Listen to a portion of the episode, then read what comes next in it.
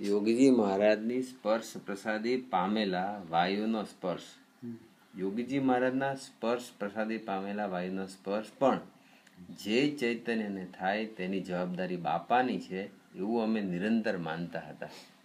સ્પર્શ વાયુનો સ્પર્શ એની કક્ષે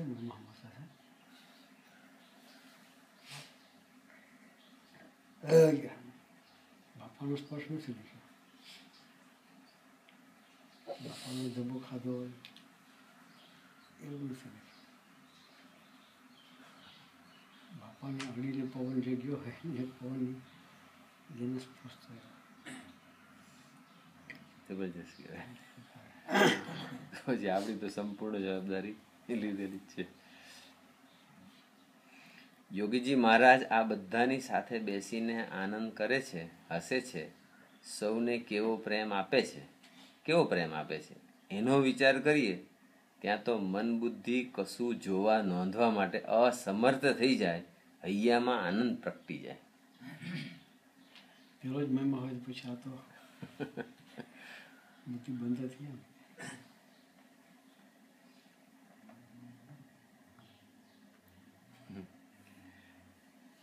હું ગોષ્ઠી કરું ત્યારે મારી સામે યોગીજી મહારાજના સ્વરૂપો બેઠા છે એવું માનીને સેવા કરું છું. માટે મને આજ સુધી સંકલ્પ નથી ઉઠ્યો કે હું બીજાને સમજાવું. સમજાવવાનું?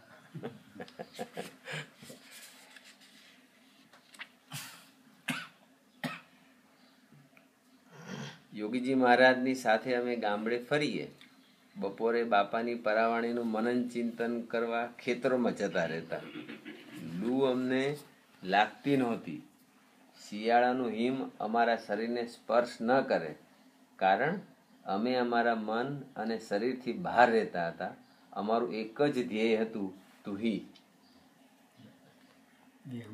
તો લૂ લાગે કે ઠંડી લાગે?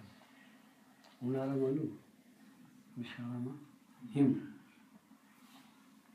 એમાંથી કઈ અસર થતી નહોતી વ્યવસ્થા નહોતી એટલે બહાર જતા રહેતા કોઈના ઘર એવા ઘર જ હતા કે જે બેસીને ગોષ્ઠી થાય એમ એટલે ખુલ્લામાં ખેતરોમાં જતા રહીએ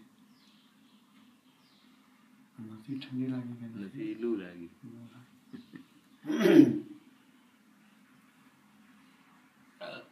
બસ અમે બધા એવી રીતે સ્વામીજીમાં ડૂબેલા રહીએ પ્રાર્થના કરજો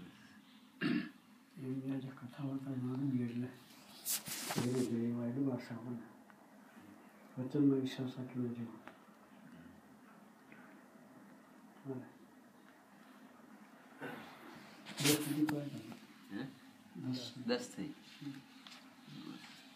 બાકી કાલથી જ વાંચવાનું બસ પાંચ પાંચ પાંચ મિનિટ